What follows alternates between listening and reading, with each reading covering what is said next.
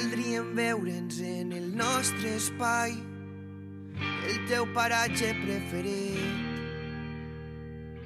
Recorrerem la nit per ser més forts i anar més lluny, desterrar la nostra por. Bienvenidos a Solo Fútbol Sala.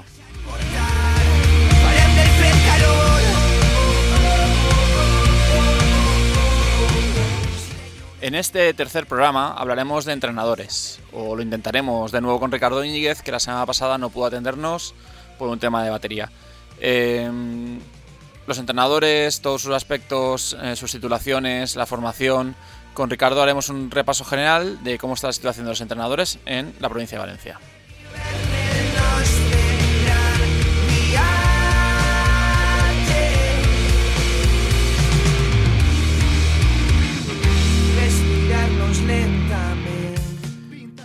También hablaremos con Paco Rodríguez, que es el vocal del comité de árbitros especialista en fútbol sala. Con, Francisco Rodríguez hablaremos del cambio de normativa, el cambio de reglas que ha habido esta temporada e intentaremos que nos explique cuáles son los cambios más significativos para que se lo podamos explicar a nuestros jugadores y no cometamos los típicos errores cada vez que hay un cambio de normas.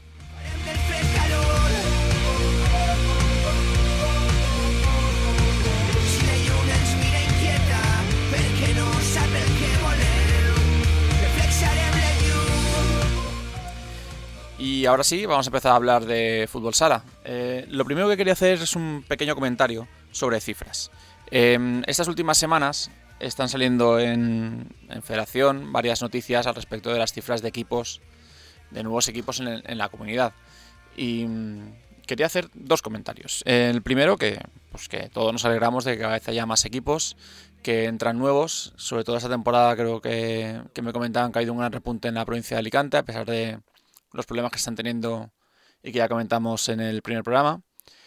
Em, pero también quería hacer un breve, breve comentario y espero que nadie me se tome esto como, un, como una crítica porque no lo es. Eh, no quiero que nadie se enfade. Esto, este programa no está hecho para que nadie se enfade, pero sí que creo que tenemos que, que hablar sobre lo que va pasando y las noticias que van saliendo. Y mm, no me acaba de gustar que haya cada vez más equipos de, de fútbol sala en la provincia, pero siempre en categorías bajas. No conseguimos que ese salto darlo a categorías superiores. Tenemos un equipo en primera división, como es el Levante, tenemos un equipo en segunda división, como es Alcira, pero no tenemos ningún equipo en segunda B. En la categoría Puente, en el que hay comunidades autónomas que tienen una amplia mayoría de equipos, tienen grupos propios, etcétera, nosotros no conseguimos que haya ningún, ni un solo equipo de la provincia de Valencia. Em, tenemos que hacer un poco de autocrítica a los equipos, pero también tenemos que hacer un poco de, crítica a Federación, que tiene que pelarse un poquito más este tipo de asuntos. Mm, en esto también le decía la autocrítica a los equipos porque durante muchos años los equipos de la tercera división Grupo 14 no han querido ascender. Y eso es un problema. Eh, tú tienes una plantilla que gana la tercera división y no consigues ascender pescadilla que se muerde la cola. No asciendo porque no tengo dinero, porque el grupo no es cercano y prefiero quedarme en tercera división. Pues esta mentalidad tenemos que cambiarla porque no puede ser que tengamos, que tengamos ese salto tan grande porque al final nuestros jugadores no tienen una salida y o se van fuera o dejan el fútbol sala, que es lo que está pasando con los chavales de 21, 22, 23 años que están para dar un salto, pero que nunca lo dan porque su salto es segunda división y ese salto es muy grande. Hay equipos como Alcira que apuestan por, por, dar esas oportunidades, pero claro, no pueden dar oportunidades a 10 jugadores. Le dan oportunidades a 2, 3. En el Levante hay canteranos que, que están, que están jugando o están en, convocatorias del primer equipo. Pero claro, eh, no tenemos esa opción de que se fogueen, se peleen en una categoría tan importante como en Segunda B el grupo valenciano que había antaño, que valenciano, alicantino, murciano, eh, se ha convertido en, grupos itinerantes. Tenemos equipos alicantinos que se van a Madrid, equipos alicantinos que se van a, a, Cataluña, eh, Segorbe este año a Cataluña también. Eh, tenemos 5 o 6 equipos en, en Segunda B y cada uno se va hacia un sitio. Mm, esto tenemos que intentar mejorarlo y tenemos que hacer un poco de autocrítica para poder mejorarlo. Bueno, y esto también hay que pelearlo por parte de, de federación. Eh, es igual que la división de honor juvenil. Mm, tenemos cada vez menos equipos en división de honor juvenil. Los equipos murcianos nos están, nos están comiendo la tostada y por lo mismo, eh, los dos equipos campeones de la primera juvenil valenciana han decidido no ascender. Eh, al final esas plazas las ocupan otras comunidades. Mm, pues esto no, no puede pasar. Porque ha pasado este año, ¿no? COVID, no sé cuántos, generaciones.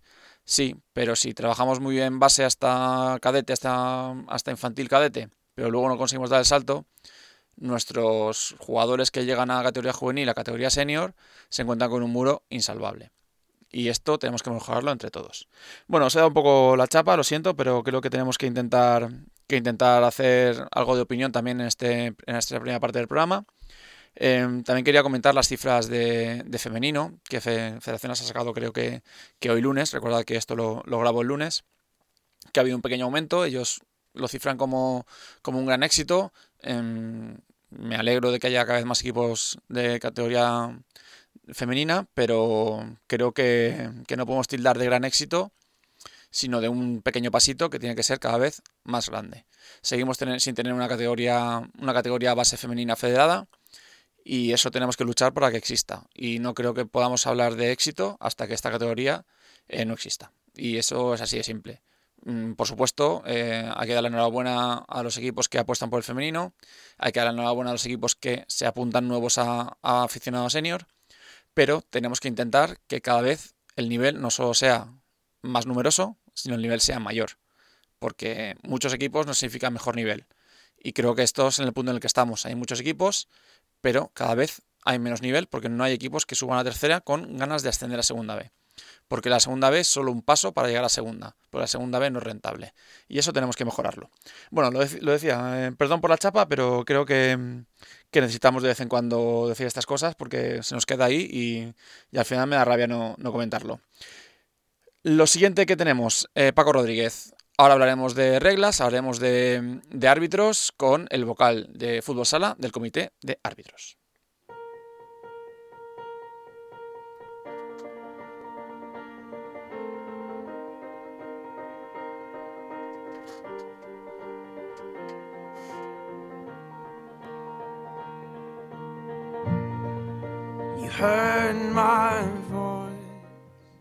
Como hemos dicho antes de la pausa, hoy tenemos con nosotros a Paco Rodríguez, que es el vocal de fútbol sala del Comité de Árbitros. Eh, Paco, buenas tardes. Hola, buenas tardes, Eusebio. ¿Qué Pues aquí estamos intentando descifrar el mundo reglas, que es un tema que sabes que a, la gente le preocupa mucho. Eh, y yo te he llamado sobre todo para explicar los cambios que ha habido y que, y que, como tú lo explicas muy bien, que la gente lo entienda, lo entienda simple y llanamente. Em, ¿Cuáles son las que tú consideras más llamativas? Pues mira, Eusebio, eh, como hemos hablado de que no tenemos un tiempo excesivo, eh, hay muchos cambios. En, principio Madrid ha dicho que hay una pequeña modificación, pero como siempre, cada vez que se modifica algo, se modifica más cosas, y hay bastante. Las más llamativas, porque claro, para que nos entendáis, estas charlas que estamos dando a los hábitos nos emplean unas seis horas, dos charlas de tres horas cada, o sea que hay muchos, muchos cambios. Confirmado que no tenemos tanto tiempo, Paco, confirmado. ya, ya lo sé. Pero bueno, por encima, muy por encima, pues, eh, por ejemplo, así menos importante, que se permiten hasta 14 jugadores, que creo que eso se va a aplicar también en la Federación Valenciana, eso a nivel nacional, pero en la Valenciana se permitiría igual, 14 jugadores, que máximo 5 jugadores calentando ya no puede estar todo el banquillo calentando, máximo cinco jugadores acompañados del fisio en su caso o de el técnico correspondiente, eso por encima las más sencillitas. Y luego es verdad que hay mm, cuatro, cinco o seis cambios de reglas que afectan directamente al juego y que, como decimos los árbitros, pasan todos los días en los partidos, porque hay muchas de las que han cambiado que, bueno, para que ocurra es muy difícil. Pero, por ejemplo, estamos hablando del saque de inicio que eh, mal que nos pese o nos guste o no nos guste, pues se ha copiado el fútbol y se puede sacar hacia atrás. Esto significa que en un saque de inicio, da igual primera parte, segunda parte o después de la consecución de un gol, puede, todos los jugadores de cada equipo tienen que estar en su terreno de juego, exceptuando el ejecutor que puede estar en el campo contrario. Y está obligado a, si está en campo contrario, a sacar hacia atrás. No puede sacar hacia adelante, evidentemente. Ese es el cambio así que se va a dar, pues bueno, ya se daba, porque en realidad cuando tú pitas alta categoría no, pero en los niños, por ejemplo, se acaban todos siempre hacia atrás. Pues ahora este año... Sí, costa- costaba explicárselo, pero, pero ahora lo hemos simplificado. Eh, Sí. No me gusta, pero, pero vale, está, lo acepto. Está, está, le, le doy el ok. Bueno, Euse- Eusebio, eh, nos gusta o no, porque lo sé, lo sé. tenéis que entender que los árbitros nunca cambiamos reglas de juego, porque ese es un bulo que. Nosotros acatamos las reglas, bueno, intentamos asimilar las reglas que se producen y los cambios que se producen, sobre todo a nivel FIFA. Bueno, ahora ya a nivel FIFA siempre, esto viene siempre directamente de FIFA. Y hay algunas que a nosotros tampoco nos gustan, ¿eh? No, no, me imagino. pero están menos importantes. cada uno tenemos, como, como los seleccionadores, tenemos nuestro, nuestras reglas, nuestros equipos y, y pondríamos, cambiaríamos todo, los saques, todo. Pero, pero bueno, eso hay que tenerlo claro. Los árbitros no cambian nada. Es, llega unos señores de FIFA que, que deciden cambiarlas y acercarlas lo más posible al fútbol para que la gente que se acerque a fútbol lo pueda entender, que es algo que tampoco, Sí, que tampoco me gusta, pero y que tú no creo que puedas decirlo, pero ya, ya lo digo yo, que lo que están haciendo es futbolizarlo para que la gente que vea el fútbol sala pues lo considere que se parece mucho Sí. y, vale, va a El- jugar a esto que se parece. Así es, Eusebio, así es porque eh, van todas, los cambios prácticamente son copiados del fútbol, ¿eh? todos los cambios. No nos han metido fuera de juego porque es imposible, pero si no también lo hubiera puesto. siempre ¿eh? he dicho Seguro. que el folio de la regla del fuera de juego está desaprovechado en las reglas de juego, que está vacío, es un folio completo y ese folio tarde o temprano le pondrán algo. Yo Exacto. te digo que dentro de poco habrá una, una regla de fuera de juego, ya se inventarán algo. Bien, pues eh, mm, si seguimos con los cambios así importantes y los que se van a dar día a día, pues el- este que hemos comentado, el saque de centro, luego hay otro muy importante, sobre todo, eh, yo siempre pienso, porque eh, cuando está- hablamos de primera y segunda división, o profesionales o segunda B, bueno, eso es otra historia, pero yo siempre pienso en la base, que es lo que me preocupa, sobre todo, y por primero me preocupa por la educación de los chavales y porque los árbitros que pitan ahí también se están formando. Entonces ahí, estas jugadas sí que se van a dar. El segundo cambio así fundamental que, se va a dar seguro y que se va a ocurrir y que va a ocurrir muchas veces y que va a costar de cambiar es el saque de meta. Que hasta ahora el saque de meta de fútbol sala, el balón no estaba en juego nunca hasta que no saliese fuera del área.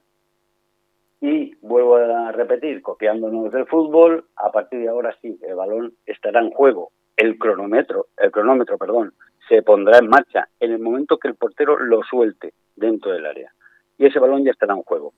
Es verdad que los jugadores atacantes tienen que estar fuera del área, perdón, los adversarios tienen que estar fuera, los compañeros del ejecutor pueden estar dentro, pero en el momento que el portero la suelte, el árbitro deja de contarle los cuatro segundos y el balón está en juego. Si se despista alguien y entra un delantero, un adversario, coge el balón y mete gol, el gol será válido. Es decir, que el balón estará en juego en el momento que la suelte el portero de sus manos. Vale, repetimos. Evidentemente, Esto, dice, yo- y si se le escapa accidentalmente, también. Esto es muy importante porque eh, la, la típica que suelta el balón el portero, el jugador, el cierre está mirando a otro sitio, llega un rival y dentro del área puede marcar gol. Sí, y, y también se puede dar una jugada de estrategia que se va a dar mucho. Yo la suelto y el defensa que está dentro del área le pega chuta y mete gol y el gol es válido, que hasta ahora no era, porque no había salido fuera del área, no estaba en el juego. O sea, se pueden dar las dos cosas. Vale. Jugadas de estrategia, de te la suelto ahí, tú chutas y ya está. Esto Teniendo en cuenta los- siempre... los primeros meses costará. cuenta- Perdón. Que los primeros meses va a costar que, que acostumbrarnos a la costar. regla. va a costar porque mm, los porteros, sobre todo en Cataluña, van a tender a soltar el balón y volver a chutarlo ellos mismos o volver a cogerlo y nunca hay que olvidarse que el ejecutor del saque es el portero. Y un ejecutor en ningún saque en fútbol sala la puede tocar dos veces antes de que la toque otro jugador. Y eso va a ocurrir muchas veces, que va a haber muchos tiros libres indirectos porque el portero por inercia va, si ve que va a perder el balón, lo va a volver a coger, porque antes lo podía coger y tenía cuatro segundos para cogerlo. Pues ahora ya no puede volver a coger. Esto es importante porque tampoco puede chutar el balón, soltarlo y chutarlo, como pasaría en un pa- una parada tampoco. que no es saque de meta. Si es saque de meta, Tampoco. no puede chutarlo. Claro que no, porque sería tocarlo dos veces él. Eh, una cuando la ejecuta y otra chutándolo. Por lo tanto, lo toca dos veces, no puede. Ujú. O sea, sí puede hacerlo con un jugador compañero. Eso sí, la suelta, el compañero chuta y el gol es válido. Pero él no puede tocarla dos veces. Perfecto. Así, muy, deprisa, ¿eh? Estamos Sí, sí, no, muy lo sé, lo sé. Pero yo creo que al Pero final eh, me comentabas el otro día cuando, cuando hablamos que, que el comité va a ofrecer charlas a, a los clubes. eh, Sí. Vale, pues yo creo que esto es una, una introducción. Esto pues es una introducción buena. pequeña introducción para lo que va a devenir, porque si existe, que imagino que sí, y los clubes asisten, verán que esto es muy largo y hay muchas cosas que explicar, muchos matices que explicar, de muchísimo. De hecho, hoy, cuando acabe contigo a las siete y media, hoy el jueves, y el sábado por la mañana acabamos ya las charlas con los árbitros y informadores. Y ya la semana que viene vamos a hablar con Federación para establecer fechas con los clubes, las categorías y lo que la Federación quiera. Perfecto. Cuéntanos qué ha cambiado en el saque de banda, que me parece curioso. Pues el saque de banda ha cambiado mm, algo que a nosotros nos facilita, a los árbitros. Tampoco nos gusta mucho porque eh, estéticamente no va a quedar muy bonito, pero la única condición, se han quitado todos los condicionantes que había en el saque de banda, inclu- incluso ese que decía que se podía sacar 25 centímetros antes, fuera del campo, todo eso se ha quitado. La única condición es que el balón tiene que estar inmóvil sobre la línea de banda, en el punto donde ha salido en el punto más cercano, se ha pegado en el techo, en fin, todo ese rollo no ha cambiado. La única condición es que el balón tiene que estar sobre la línea de banda, inmóvil. Y estará en juego en el momento que se mueva, claramente. Y no habla ya de que el jugador tenga que tener un pie fuera, dos pies fuera, nada. Puede sacar con los dos pies dentro, con un pie dentro y un pie fuera. Puede sacar la típica jugada del zurdo que quiere sacar de banda, pues saca dentro del campo con la zurda. Que eso se ha visto muchas veces, sobre todo, vuelvo a repetir, en, en chiquillos, en base. Se ve Mm. muchísimo. Pues ahora está todo permitido. Vale. No va a quedar muy estético, de hecho tenemos algunos vídeos que ya veréis en las reuniones que hagamos en federación, que no queda muy estético, algún saque de ese tipo, pero la única condición es que el saque de banda, el balón sobre la línea de banda, ya no hay más, más impedimentos. Vale, ¿y al- alguna otra cosa que creas que, sobre todo en base, ¿eh? yo, yo también pienso mucho en base, em, Sí. que haya cambiado que sea significativo? Ha cambiado también, bueno, para base y para todo. La ocasión manifiesta de gol ya han pegado un buen meneo, buen meneo hablando así coloquialmente. Se ha cambiado un concepto muy importante que hasta ahora teníamos. Es que, eh, bueno, se ha cambiado, se ha hecho un concepto nuevo que es el guardameta, es el único que puede guarnecer la portería. Esto he dicho así, muy rápido, pero para nos entendamos, la jugada típica que eh, se producía una ocasión manifiesta de gol, una falta, y estaba el portero adelantado y detrás había un defensa y no se consideraba ocasión manifiesta de gol porque por detrás había alguien, ahora ya no.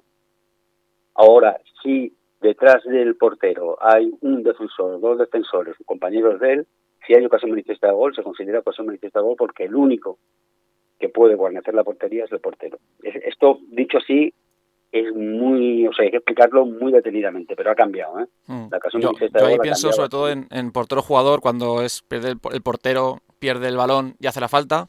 Eh, Exacto. si se encara hacia portería, aunque haya todo el equipo esté en su portería, Exacto. eh, se Si el- considera- si, el portero, si el portero no está guarneciendo la portería y luego de guarnecer eh, hay que hacer una serie de dibujitos, ver qué es guarnecer, qué no guarnecer, si está debajo de los palos, si no está, si está en un ángulo, hay muchas situaciones, pero básicamente es eso, si el portero no está guarneciendo la portería, ya puede haber por detrás más defensores que habrá ocasión manifiesta de gol, sé que hay ocasión manifiesta de gol, evidentemente.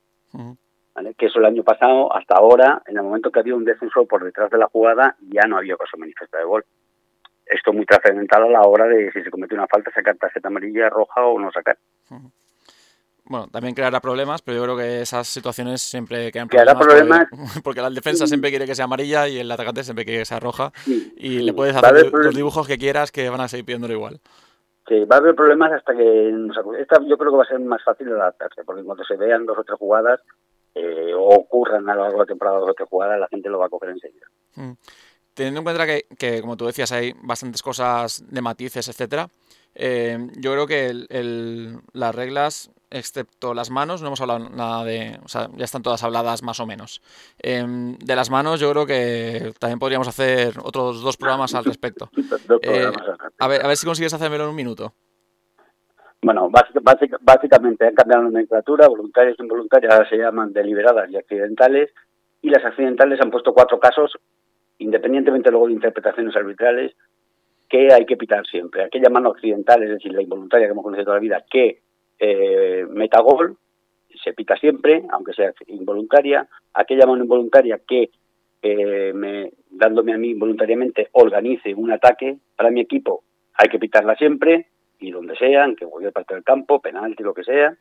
Y la mano que hace más grande el cuerpo, o la mano, estamos hablando siempre de involuntarias, ¿eh? que esté por encima de la altura del hombro todas las manos que estén por encima de la altura del hombro sean involuntarias, no se le pegue por la espalda, le pegue como le pegue, hay que pitarla siempre. Básicamente, vamos, reducido express, ¿eh? Estoy, estoy Sí, muy- sí, lo, has clavado, creo que en 58 segundos, perfecto. Eh, sobre eso también habría mucho que hablar, pero yo creo que, que como comentabas, en las reuniones eh, con los equipos, Sí, mucha gente te da preguntas y, y esto sobre todo es para que la gente sepa que hay cambios y que, y que empiecen a informarse al respecto, porque hay que explicarle bien a los chavales y a los jugadores lo, lo que va cambiando, porque luego nos encontramos con protestas que, que son mentiras, o sea, tú estás protestando cosas que no son reales ya o que han cambiado. Entonces, viene bien que los clubes sepan que ha habido cambios, porque a veces las circulares que tú comentabas que se mandan a los clubes parece que vayan a spam directamente y, y no lo lea nadie. Entonces, tienen que, tienen que ponerse un poco las pilas con el tema de las normas. Una Pues última, Paco. Em, Con tema COVID, ¿cómo va a funcionar el tema de los banquillos? Es una cosa que me han preguntado bastantes personas. ¿Se va a Pues cambiar los banquillos? Em, ¿No se van a cambiar los banquillos? ¿Te van a hacer sí, sí, cargar sí, los banquillos de un, la- de un lado a otro del campo? Hombre, no. Lo, lo que está previsto, o sea, ahí no ha cambiado nada, hay que cambiarse el banquillo. Evidentemente, siempre el equipo tiene que estar en defensa, no puede estar en ataque. Lo que sí que habrá que hacer, pues tomar las medidas de cada pabellón, de por lo menos, aunque sean medidas así muy superiores, pues, pues el spray típico, limpiar el banquillo mientras se cambian. en la- Pero hay que cambiar, o sea, ahí no se ha cambiado nada las reglas. Lo único en cuanto a COVID es el tema de los petos, que siguen sin darse los petos en los cambios, hasta como mínimo hasta enero. Y después Vale. es lo único que han hecho a nivel de... El tema petos. luego, s- Perdona, Paco. ¿El tema peto será soltarlo al suelo o será sin tocar, sin no, no, tener no, peto? no, tú lo, tú lo tienes que dejar en tu banquillo. Y el jugador que, que vaya a ingresar en el terreno del juego, el sustituto, tiene que estar de pie, es la única condición, que tiene que estar de pie en el área de sustituciones. Vale, pero no tiene que tener nada en la mano, ni dejarlo al No, suelo, ni nada no, parecido. No, ni tiene que salir, ni tiene que entrar por donde salga el otro jugador, porque ahora pueden salir unos 5 metros del otro. El área tiene 5 metros, el área de sustituciones, la zona de sustituciones. Uno puede salir por una esquina de la, y el otro entra por la otra esquina. Pero tiene que estar de pie, no puede salir directamente desde el banquillo corriendo, nada de eso para evitar truco malintencionado. Bueno, Pero tiene que estar de pie y ya no da el peto. vale. Vale, perfecto. Pues yo creo que en líneas generales, y repito, en líneas generales, eh, está muy bien explicado, eh, muy generales, lo sé. Pero, mm, como te comentaba, yo creo que los clubes necesitan este tipo de ayudas para, para ponerse las pilas y, e informarse más, que, que creo que es necesario. Paco, sí, mm, para Dime, acabar, nada, dos segundos, si puedo, me gustaría de- desde aquí aprovechar la ocasión, Eusebio, tú que estás metido en el mundo, que se corra la voz a los equipos y que por favor este año, eh, cuando se convoquen las reuniones a través de la federación, serán telemáticas vía Zoom seguramente, seguramente no seguro, que por favor acudan los máximos para intentar, porque ahí es un trabajo, seguramente habrá que hacerlo en dos sesiones, seguramente también estará Carlos Rabadán explicándolas, las explica muy bien y hay un trabajo que luego se mandará a los, a los clubs, algunos ya lo tendrán, se han estado en reuniones nacionales, un trabajo en PowerPoint que un resumen, pero un resumen de científico lámina de PowerPoint que está muy bien. Vale, perfecto. Yo, yo creo que, que es aconsejable, todos los años es aconsejable, este año aún más. eh, porque la reunión esta tipa- típica de, de árbitros de principio de temporada, creo que, que vamos cuatro. Eh, y yo creo que hace falta que el mundo del fútbol sala se mueva un poco para escucharos, porque, porque hay veces que nos quejamos de que no habláis, eh, o que no. Es que los árbitros. Ya, pero cuando hacen algo no vais tampoco. O sea que. Esta, esta temporada siempre es importante, pero esta temporada es importantísimo, ¿eh? importantísimo, porque esto que hemos hecho aquí en cinco minutos, ya te digo, cuesta seis horas, ¿eh? porque hay que explicar muchísimas, muchísimas cosas. Muchísimas.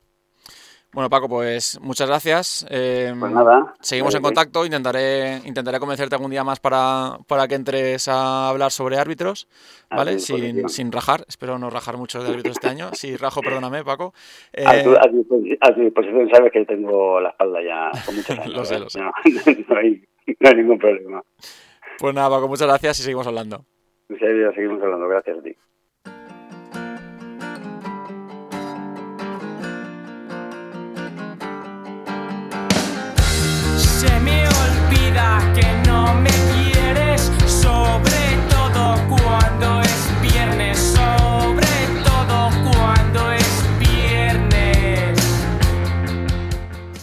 Bueno, y después de esta charla con Paco Rodríguez, eh, formas de contacto con el programa.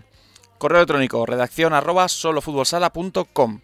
Podéis enviarnos vuestras preguntas para la sección de la pregunta de los oyentes, podéis enviarnos vuestras notas de prensa en caso de que seáis clubes, podéis enviarnos propuestas para, oye, habla sobre esto, que me he enterado que, que hay que hacer esto.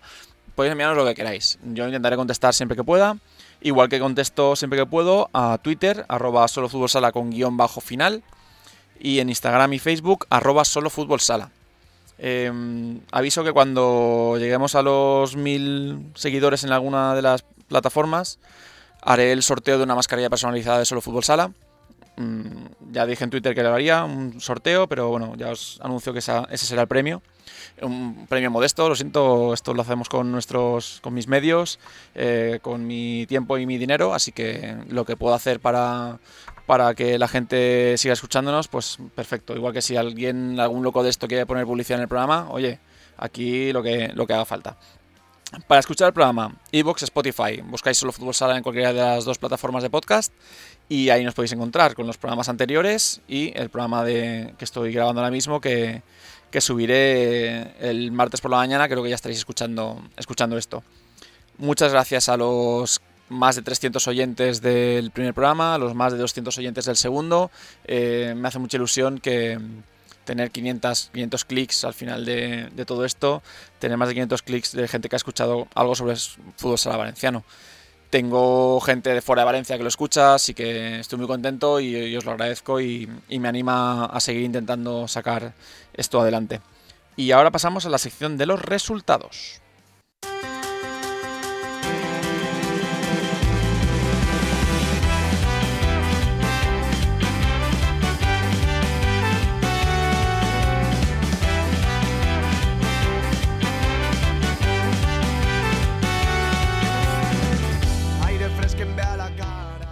Bien, y con esta música empezamos a hablar sobre resultados. Como os dije la semana pasada, hasta que no empiece las ligas, esta sección tiene eh, poco sentido en general.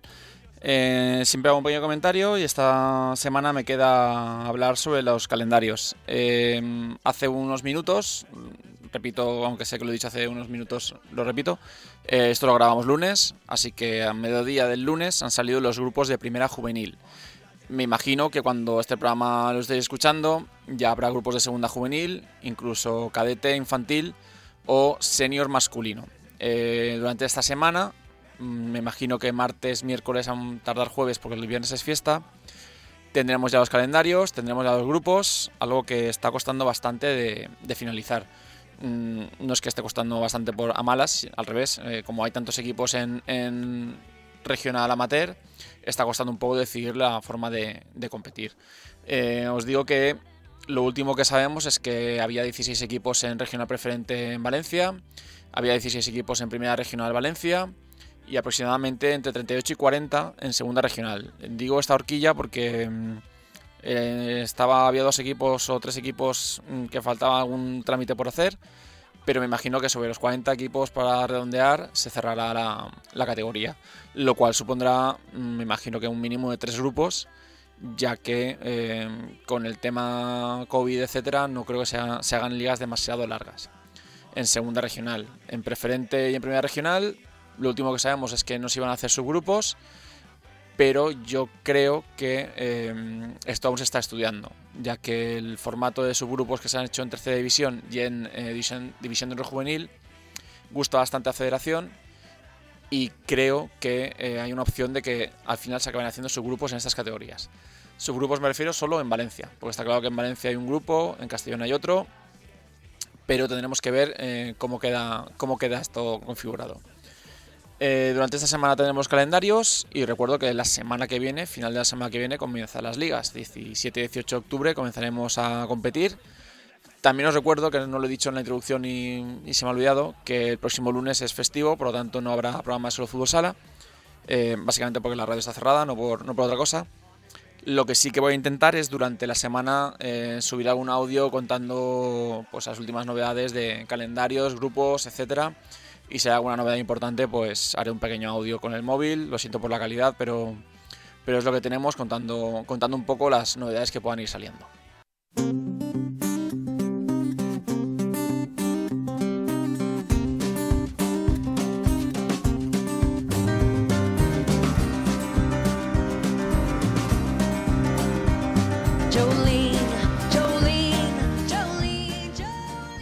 Bien, y comenzamos con las preguntas. Eh, he dicho bien y me he prometido a mí mismo que iba a decir menos bien y bueno, que se ve que tengo esa coletilla y yo no lo sabía. Eh, pero lo intentaré. Vamos con las preguntas. Esta semana tengo una pregunta que me llega desde, desde Cullera. Javier Nacher me pregunta, ¿por qué cada año hay menos nivel entre la gente encargada de dirigir los banquillos de la base? ¿Ha bajado el nivel por este motivo o por las nuevas tecnologías hacen que también baje el nivel de los jugadores? Bien, mi, primera respuesta sería mm, ¿cuánto tienes tiempo tienes para que te hable sobre esto, Nacher? Pues mira, em, el nivel de los entrenadores de base eh, ha empeorado, por supuesto. ¿Por qué? Porque ahora hay más gente que entrena, entrena equipos. Y hay gente, digamos que poco preparada o que le interesa poco estar preparada. Porque prefiere mm, tener un sueldo a final de mes em, y que suponga el menos tiempo posible em, de gasto de tiempo para ellos y no se prepara como debería prepararse. Porque llega el mes de junio, cuelgan la pizarra y la descuelgan en septiembre y si puede ser mejor en octubre porque no saben lo que es un clinic, porque no saben lo que es una charla informativa, porque no saben lo que es formarse como entrenador. No saben lo que es la titulación que tienen que sacarse y tienen muy poco interés por mejorar. Ellos hacen lo que les han enseñado siempre en su, en su club como jugadores, lo transmiten a, los niños con mejor o peor suerte. Mm, Muchas veces esos equipos ganan porque la, la materia prima que tienen son buenas pero son equipos que ves que no están trabajados. Em, y por eso yo creo que el nivel de los jugadores baja.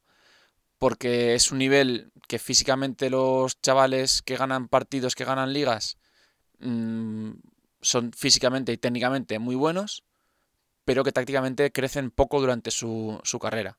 Eh, las dos o tres cosas que hacen muy bien las siguen haciendo bien desde benjamines hasta cadetes, hasta juveniles, pero llega un momento en que la mejora ya no se ve tanto en que los jugadores notan que se le, le están pasando por todos lados, le están adelantando otros jugadores, que quizá mm, han dejado de aprender cosas, que nadie les ha dicho una y otra vez, nadie les ha repetido que el control es con la planta y el pase es con el interior, que es algo que mm, los entrenadores de base creo que deberían tener grabado y darle al play cada vez que pasa.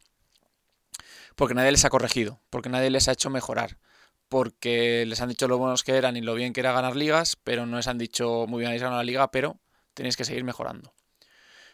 Esto es un rollo entrenador. Yo como entrenador mmm, veo, veo esto. Yo como entrenador perderé muchos partidos, pero intento que mis chavales mejoren. Yo creo que este, este espíritu de mejora de los jugadores es el que echamos un poco en falta. Echamos en falta ¿por qué? Porque no hay entrenadores profesionales. No hay entrenadores que se dediquen a entrenar profesionalmente, que ganen dinero, eh, suficientemente dinero para no tener que tener otro trabajo y que puedan encargarse de llevar base porque lo ideal sería que, pongo un ejemplo muy alto, que Diego Ríos llevase un pre-Benjamín o un Benjamín de la escuela de, dominicos o de maristas.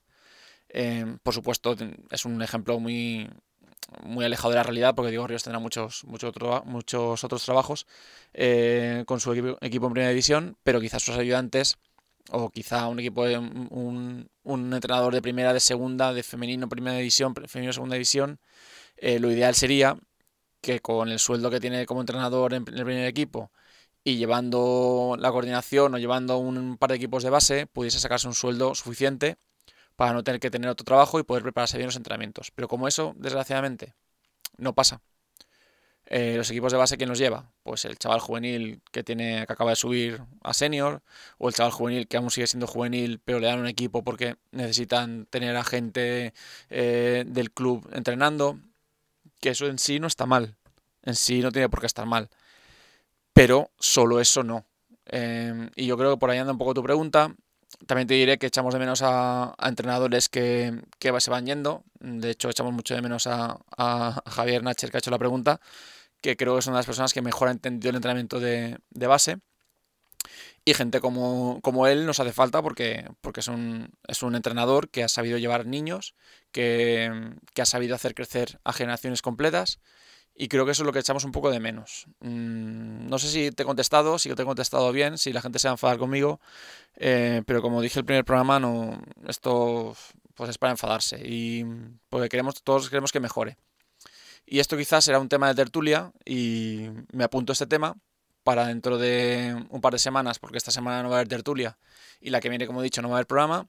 Así que me apunto a este tema para que dentro de dos semanas la tertulia eh, vaya un poco sobre esto. Hablaremos con coordinadores de clubes y le preguntaremos por este tema a ver qué, qué es lo que piensan ellos, porque yo creo que al final eh, ellos que coordinan clubes y, y toman esas decisiones de entrenadores tienen que decirnos los problemas que se encuentran, porque yo desde esta parte veo una cosa, pero a lo mejor ellos desde la suya ven otra. Y como he dicho al principio, esto es una, esto es una opinión y, y es mi opinión y es la, la, que os tiene que valer y cualquiera, cualquier otra persona puede tener otra opinión suficientemente válida.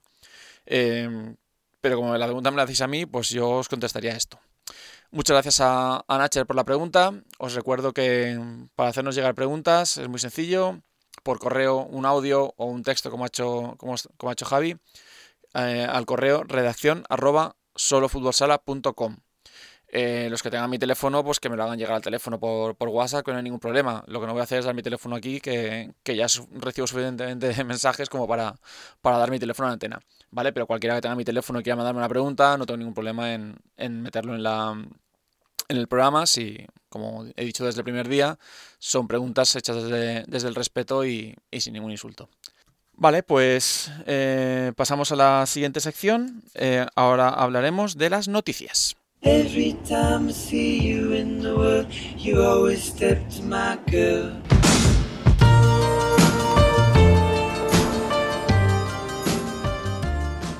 Bueno, y en las noticias Hablaremos de tercera división. Eh, hoy cerraremos eh, a los cuatro entrenadores que nos quedan del subgrupo A, que nos contarán la situación de sus plantillas y sus expectativas de esta temporada.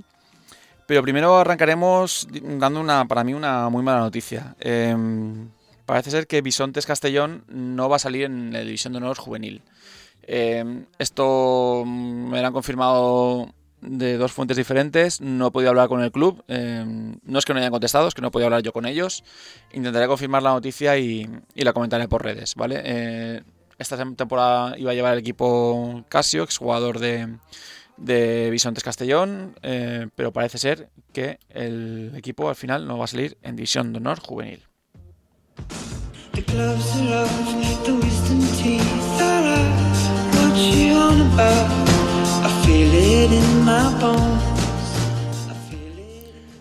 Bueno, y para acabar con los equipos de tercera división, eh, hoy hablaremos sobre los tres equipos de la Ribera. Hablaremos de Favara, Sueca, Ollería. Y nos queda pendiente hablar de Mislata. Así que vamos a empezar por este último, por Mislata. Eh, David Gaspar es el entrenador del equipo y nos cuenta esto sobre su equipo. Buenas tardes, Eusebio. En primer lugar, darte la enhorabuena por la iniciativa del programa. Creo que va a ser un éxito total para todos aquellos que nos gusta mucho la tercera división de la comunidad valenciana. Pues la, verdad es que echábamos de menos cosas así. Enhorabuena y gracias.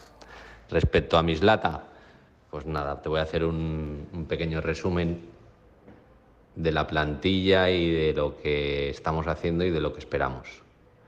La plantilla mantiene el bloque del año pasado. Sí que es verdad que hay nuevos fichajes y hay bajas, porque entiendo que todas las plantillas tienen que renovarse en un porcentaje bajo para lo que a mí me gusta de una plantilla y mantenemos el bloque del año pasado con gente joven bastante gente joven y, algún veterano que también renueva, que nos aporta mucho. Y también hacemos fichajes de gente joven que también ha estado en la escuela de Mislata, procedentes de Valencia. Y algún que otro retoque con algo de experiencia y dos de ellos también con bastante experiencia en, tercera. Entonces, en ese sentido, pues somos una plantilla amplia, joven y con también un tramo de experiencia. Esperamos eh, competir todos los partidos, que es lo que se dice ahora que está de moda, pero bueno, nuestro objetivo a largo plazo es eh, poder quedar mejor que el año pasado. El año pasado por el COVID nos quedamos quintos y este año pues con trabajo diario, bueno, semanal queremos o estamos capacitados para poder estar peleando por, por estar entre los cinco primeros. Nada, eh, desearte lo mejor en esta nueva etapa y, desde Mislata cualquier cosa que necesites eh, te pones en contacto con nosotros. Va a ser una competición muy atractiva también por el tema del modelo nuevo, diferente también. Y nada, vamos a ver cómo se nos da, que en breve ya estamos ahí. Un abrazo. Muchas gracias, David Gaspar, desde Mislata. Y ahora pasamos a los equipos de la Ribera. Eh, comenzaremos por Sueca. Nuestra plantilla ha tenido bastantes cambios en diferencia a la temporada pasada, ya que hemos sufrido bajas muy importantes, como la de Cristian, que este año estará jugando en el Valencia Fútbol Sala, la de nuestro capitán David, que lleva muchos años dentro del equipo, y la del portero Abel. Estos jugadores sumaban tanto dentro de la pista pues como fuera. Eh, para sustituir a estos jugadores, ha habido jugadores jóvenes que la temporada pasada estaban jugando en División de Honor Juvenil, como es el portero Diego Montañés, Javi Monto y Del Moral. Eh, jugadores que vienen de, de Cullera. La otra cara nueva de- del equipo para esta temporada, pues una ala pivot que viene también del, de Cullera, del Maristas Senior, que puede actuar tanto de pivot como, como de ala.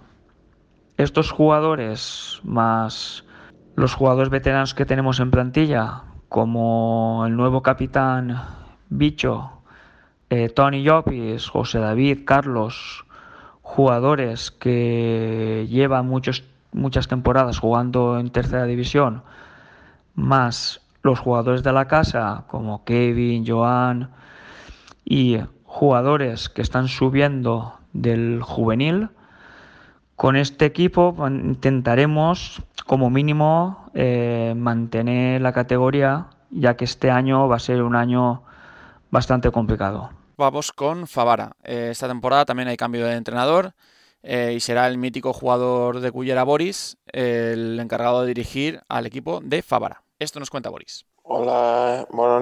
Eh, soc Boris, soc el nou entrenador de Favara. Tinc la sort de portar aquest equip aquest any. En quant a la definició de la plantilla d'aquest any, doncs bé, més o menys tenim els mateixos xocs que l'any passat, en l'aportació de gent que ve del juvenil, dels pobles del voltant, i el projecte per aquest any, doncs res, competir i fer un equipo, ser reconeguibles la nostra manera de jugar i aplegar on puguem, però des del treball.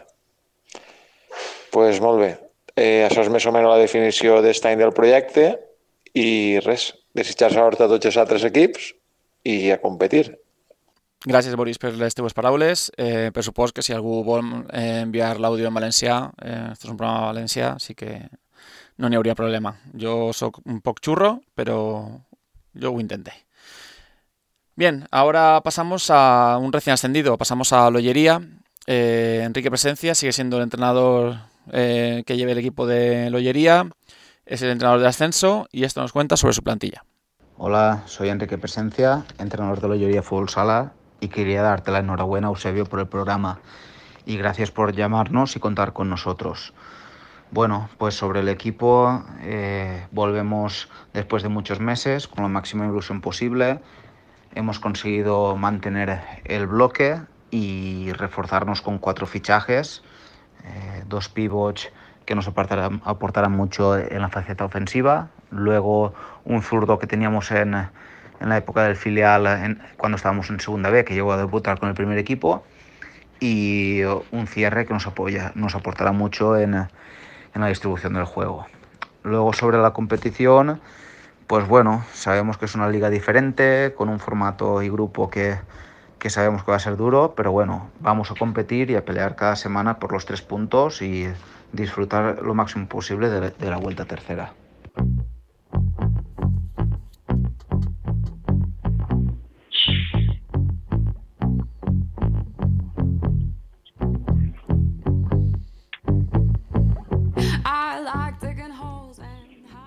Bueno, y hoy en la entrevista tenemos a Ricardo Íñiguez con nosotros. Eh, lo queríamos tener la semana pasada, pero un problema de batería no nos lo permitió. Eh, así que bienvenido Ricardo a Solo Fútbol Sala. Hola, buenas tardes. Bueno, Ricardo Íñiguez eh, estuvo entrenando muchos años en, el, en Alboraya, en su, en su pueblo, luego pasó a Pueblo de Maristas, estuvo entrenando en Elche, en Peñíscola y ahora mismo es el seleccionador de Guinea Ecuatorial. Suena un poco raro, pero es así, ¿no, Ricardo? No me equivoco. Sí, sí, sí, es acertado, es acertado. Bueno, Guinea Ecuatorial, Sí, sí, sí. cuen- cuéntame un poco la experiencia en, en un país en el que hay tan poca tradición de, de fútbol sala. Bueno, eh, es un país, llegamos en el año 2015 y bueno, llegamos a, vamos a hacer cinco años allí. Y bueno, la verdad que ha habido una evolución importante en el país de, de lo que era lo que es ahora. Y bueno, pues contento con la, con la evolución. Eh, Yo creo que han sido cinco años espectaculares en los que, en los que esperamos que la cosa siga, siga siendo lo que ha sido ahora y podamos seguir mejorando, ¿no? Ahora supongo que por tema COVID parado, parado completamente hasta que, hasta que empiece la Copa África. Correcto. Tuvimos la Copa África en el mes de febrero, conseguimos un quinto puesto histórico, clasificamos contra Camerún y, la verdad que hicimos muy, muy buen papel. Y, bueno, eh, ya te digo, ha sido es una experiencia muy buena y, bueno, espero, esperemos que, continúe y, podamos seguir la evolución. Eh, Ricardo, además de seleccionador, de Guinea, eh, desde hace algo más de un año ostenta la vocalía del Comité de Entrenadores en la sección Fútbol Sala. ¿Qué tal, ¿Qué tal tu experiencia en el comité?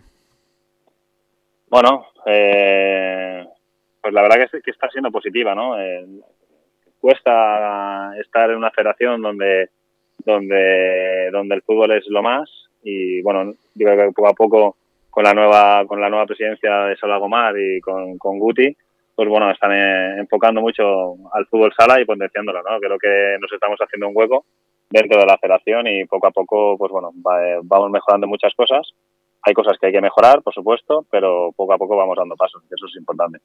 Mm, Yo creo que, que lo, lo mejor que está haciendo el comité desde, desde la entrada de la nueva directiva em, es un tema de formación, ¿vale? Antes había muy poca formación, eh, no solo formación en cursos reglados, sino formación, me refiero a eh, charlas, eh, clinics, y eso se ha mejorado. Em, ¿qué, qué espera Ricardo de esta, de esta temporada en, en el tema de formación? Bueno, eh, tenemos una, una situación peculiar, que es el tema del COVID.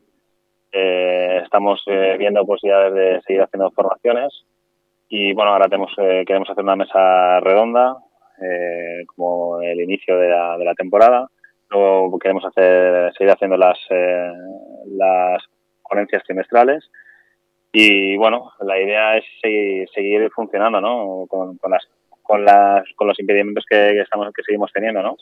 Estamos eh, fortaleciendo mucho el UEFAC, los nuevos cursos de formación y bueno, vamos a seguir eh, abriendo la formación a todos y, y formando a la gente para que cada vez tengamos mejores entrenadores y a su vez mejores jugadores. Bueno, y un nuevo curso que, que salió hace unas semanas y que creo que se ha completado ya el, el aforo es el curso de coordinador deportivo, eh, que era para fútbol y, y fútbol sala. Cuéntanos un poco en qué consiste el, el curso. Pues bueno, es, una, es un curso en el que está enfocado a, aquellos que, que coordinan un, club, eh, el tema de gestión, eh, el tema de- del día a día, el tema de planificación, pues bueno, conocer ciertos aspectos que, había que, legislar y titular, ¿no? Cre- creemos que, que ha sido todo un éxito, fíjate que teníamos 40 plazas y las tenemos cubiertas. Y bueno, ha habido gente que se ha apuntado al fútbol sala también y, y bueno, yo creo que es positivo que esto, que esto ocurra, fíjate que para poder inscribirte, pues eso, necesitas tener mínimo el, curso de monitor y, bueno, la idea es seguir haciendo más cursos para que los coordinadores también tengan esa formación. Bien, hemos hablado de, para mí, el, el mejor punto de- del comité de entrenadores que está siendo la formación junto con la, junto con la escuela. Em, ¿Qué crees que tiene, que tiene que mejorar el comité con respecto al fútbol sala, con respecto a los entrenadores de, fútbol sala? ¿Cuál es vues- tu asignatura pendiente, digamos, o lo que más insistes en las reuniones eh, que no tenga que ver con formación? Pues bueno, eh, yo lo- hablo mucho de, los derechos de los entrenadores, ¿no? Creo que los entrenadores eh, debemos eh, plantearnos que, que debemos evitar los contratos a cero, que, que tenemos que, que los clubs nos respeten y que vean que el entrenador no, no es uno cualquiera, sino es alguien que se ha preparado y que ha peleado por, por estar en, en- por ser entrenador. Un entrenador eh, para ser nivel 3 o nivel 2 o nivel 1 ha, ha ocupado un tiempo y creo que, que merecen todo, todo su respeto. No, no lo tenía previsto, pero la verdad es que hoy en la, en la sección de las preguntas de- del oyente me ha llegado esta pregunta que tiene que ver con entrenadores. Te la voy a hacer y me das tu opinión porque yo he dado la mía y me he extendido bastante. Eh, ¿Por qué cada año hay menos nivel entre la gente encargada de dirigir los banquillos de la base? ¿Qué, qué opinas, qué opinas tú, Ricardo? Cada vez hay menos nivel. Eso me dice el, el oyente. Eh, a Javier Nacher, que supongo que lo conoces como yo. Ah, Javier Nácher. Cada vez hay menos nivel. Eso me dice Javi. Ah, ¿Tú crees que hay menos nivel en los banquillos de base? Bueno, yo creo que hay men- menos gente comprometida y es difícil, es una sensación que me da, ¿no? Eh, Personal, ¿eh? Creo que en fútbol sala eh, nos falta ese compromiso que teníamos hace unos años, hace unos años ¿no? Creo que, que la gente que, que estábamos nos hemos ido desilusionando, digo, hablo en general, y, y los que vienen detrás no han dado el paso que nosotros dimos en su día, ¿no? Creo que nosotros ahora mismo estamos en la obligación de la gente que está, que está empezando, ayudarles para que cojan la misma ilusión que nosotros teníamos para, para que la base funcione al 100%, ¿sabes? Puedo, puedo estar de acuerdo en que, en que, la, en que el nivel de entrenadores, eh, por- ya no en, en formación, porque formación sí que se está haciendo, sino en compromiso. Creo que, que es importante que, que cojan ese compromiso para ser mejores entrenadores, ¿no? Mm, ¿Tú crees que faltan entrenadores en la comunidad? Mm, Creo que faltan, eh, no sé, yo creo que entrenadores sí que hay. A mí cuando me dicen no hay entrenadores, digo, "Hombre, en- fíjate la cantidad de, en la federación hacemos cursos de, de monitor, de UEFA el, el último que hemos hecho, eh, y hay entrenadores que salen, salen de las, de las, aca- de las academias eh, privadas. Entrenadores sí que hay. Lo que yo creo que falta es, eh, pues, eh, motivación para los para aquellos entrenadores un equipo y comprometerse el, qué es un equipo. Es decir, entrenadores hay, sí, pero hay que motivar a los entrenadores para que cojan ese, en los equipos. Es difícil, también hay que tener en cuenta que las condiciones muchas veces que, que ofrecen los clubes no son lo suficientemente eh, atra- eh, no son lo suficiente buenas para que los entrenadores se, se comprometan realmente, ¿sabes? Creo que es un, que, que es todo, ¿no? Es la es el conjunto de todo.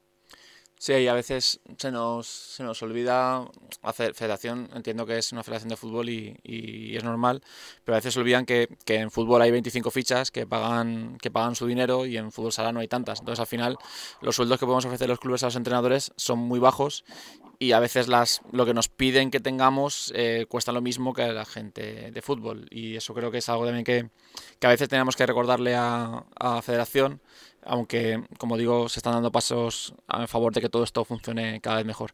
Eh, Ricardo, hay un, ha, salido, ha acabado ahora de- la inscripción de un curso de, de- de antiguo monitor, que ahora es UEFA C, ¿vale? Eh, ya está, está cubierto. ¿Sabes cuándo saldrá el próximo curso? Bueno, en principio se planificó para, para empezarlo en enero. Eh, pero bueno, hablando con, con Kino y con, y con Mauro, que son los que llevan el tema del curso, me comentaron que si tendríamos a más gente apuntado, llegaríamos a unos 25-30, podríamos hacer otro curso. O sea que, Sí, es que interesante si, porque... si, hay, de- si, hay de- si, hubi- si hubiera demanda, haríamos otro curso inme- inmediato. Ahora va a empezar uno, que la inscripción, que la inscripción está cerrada. Pero si hubiera gente que, que estuviera interesada, lo haríamos enseguida, no habría ningún problema. Vale, eh, todo esto va enlazado con la siguiente pregunta, que, que es quizás la que eh, los clubes de fútbol sala están encontrando ahora con, con un problema, eh, porque mm, ¿qué titulación se va a pedir esta temporada a los entrenadores de fútbol sala? Bueno, mínimo el, mínimo el título de, de monitor, que es el que es el más, el más inferior que hay. Creo que hay, creo que es importante que cada equipo tenga tenga entrenador. No, no, no concibo el hecho de tener un, equipo con ficha de delegado. O sea, creo que es algo que, que tanto el comité de entrenadores nos hemos planteado y, y hemos dado bastantes, hemos tenido bastantes años como, como moratorias y creo que este año, pues bueno, ya lo avisamos el año pasado que íbamos a dejar eh, el anterior y este año pues lo vamos a exigir, lógicamente.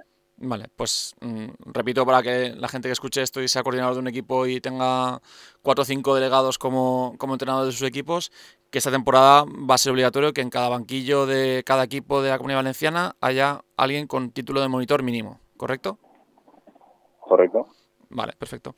Eh, pues nada, espera abrir los correos electrónicos porque me parece que van a llegar peticiones para hacer el curso de monitor eh, en breve porque hay muchos equipos que esto no, no lo tienen contemplado y, y van a tener que, que ponerse las pilas porque si no eh, les, va a pillar, les va a pillar el toro.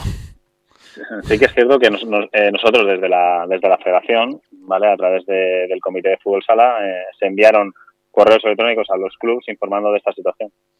Sí que es verdad que, que tuvimos un pico, después de ese correo, tuvimos un pico de inscripciones. O sea, es decir, la gente es- sabe, sabe cuál es la situación ahora realmente. Perfecto. Em, una duda sobre las fichas, las dobles fichas. Em, cuéntanos un poco cómo está la situación eh, normativa sobre tener dos fichas, una como entrenador y una como jugador, porque creo que es un poco lioso para la gente que no controla muy bien el tema, em, para que lo expliques tú y, a la gente le quede, le quede claro.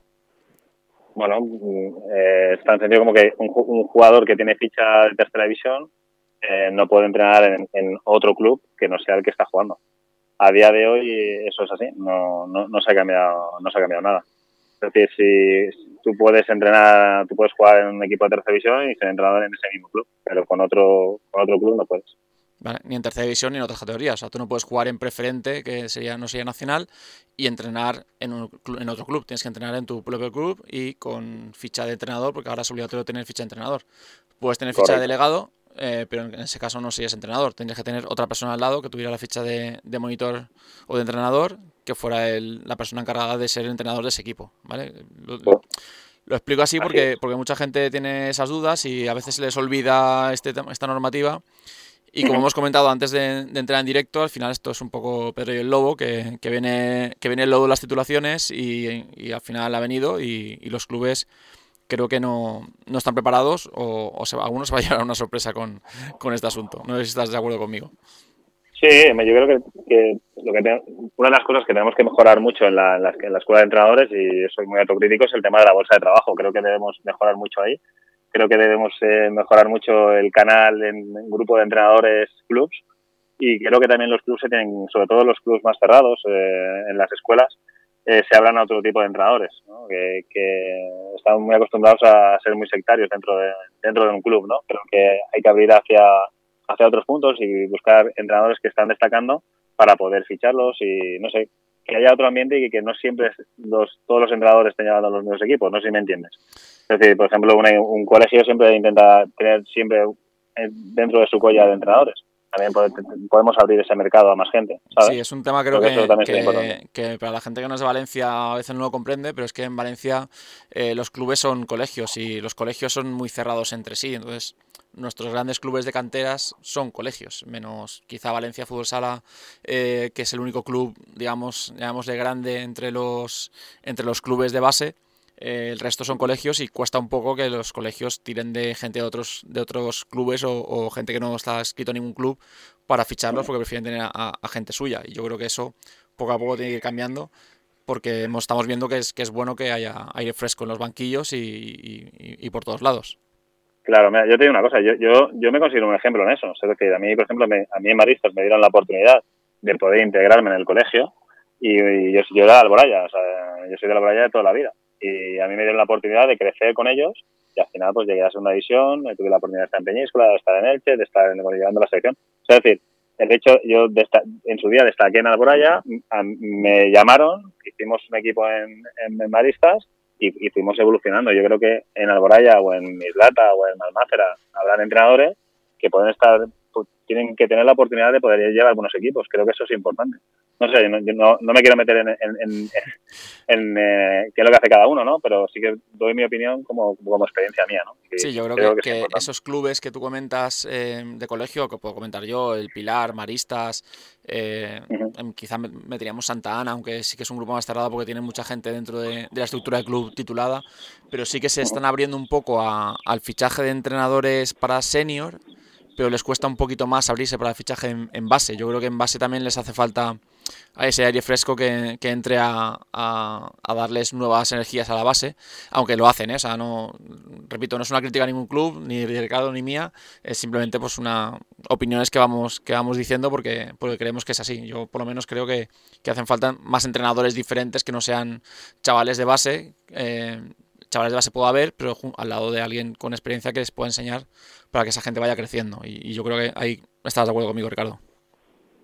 Sí, sí, sí, muy de acuerdo. O sea, estoy de acuerdo en que, en que tenemos que abrirnos a, a más entrenadores y abrir un poco el abanico. Eh, Ricardo, por último, eh, si te llama un club de primera o segunda división, ¿qué haces? ¿Lo coges o, o, o te lo valorarías mucho? Bueno, hay muchas valoraciones que, que, hacer, ¿no? Eh, ahora mismo eh, la vida te da, te da ciertas prioridades. Eh, en diciembre del año pasado tuvimos una oferta de, segunda división y, la verdad que no, no, llegamos a ningún acuerdo, también es verdad porque teníamos la Copa la Copa África, pero bueno, si llegara alguna oferta y fuera interesante, sí que lo sí que la cogería, y, pero ya, ya no solo de primera o de segunda, ¿eh? yo creo que, que un buen entrenador lo que quiere es entrenar, recuperar un poco el día a día y nunca se sabe, ¿no? Yo no, tengo, no soy elitista, o sea, me gustaría tener, sí es verdad que la empresa me, me quita bastante tiempo, pero sí que me gustaría un poco recuperar esa vida que me ha hecho muy feliz. Bueno, Ricardo, pues me alegro que el fútbol sala nos haga felices a, a algunos, a otros nos, nos cabré a veces, pero, pero que sobre todo que esto nos divierte, es nuestra pasión y, y creo que, que, gente como nosotros que nos gusta el fútbol sala eh, tenemos que estar siempre vinculados y, y, me alegro que con Guinea y con, y con la vocalía del comité sigas vinculado al fútbol sala. Eh, la Correcto, próxima vez, eh, lo hemos hablado antes, te espero aquí en, en, el estudio, te montaré una tertulia difícil, te pondré a, a dos o tres que te van a meter caña y, y, a, ver, a ver cómo sales de esa. Perfecto, no hay problema. Yo sabes que no tengo problema de, de hablar con nadie, de dar la cara y, y de sobre todo pelear por, por este deporte e intentar que la comunidad valenciana poco a poco vaya dando pasos para igualarnos a Murcia, Cataluña y Madrid, ¿no? Creo que, que poco a poco lo conseguiremos. Bueno, Ricardo, muchas gracias y, y, nada, te despedimos de Solo Fútbol Sala y un hasta pronto. Muy bien, venga, gracias, Eusebio.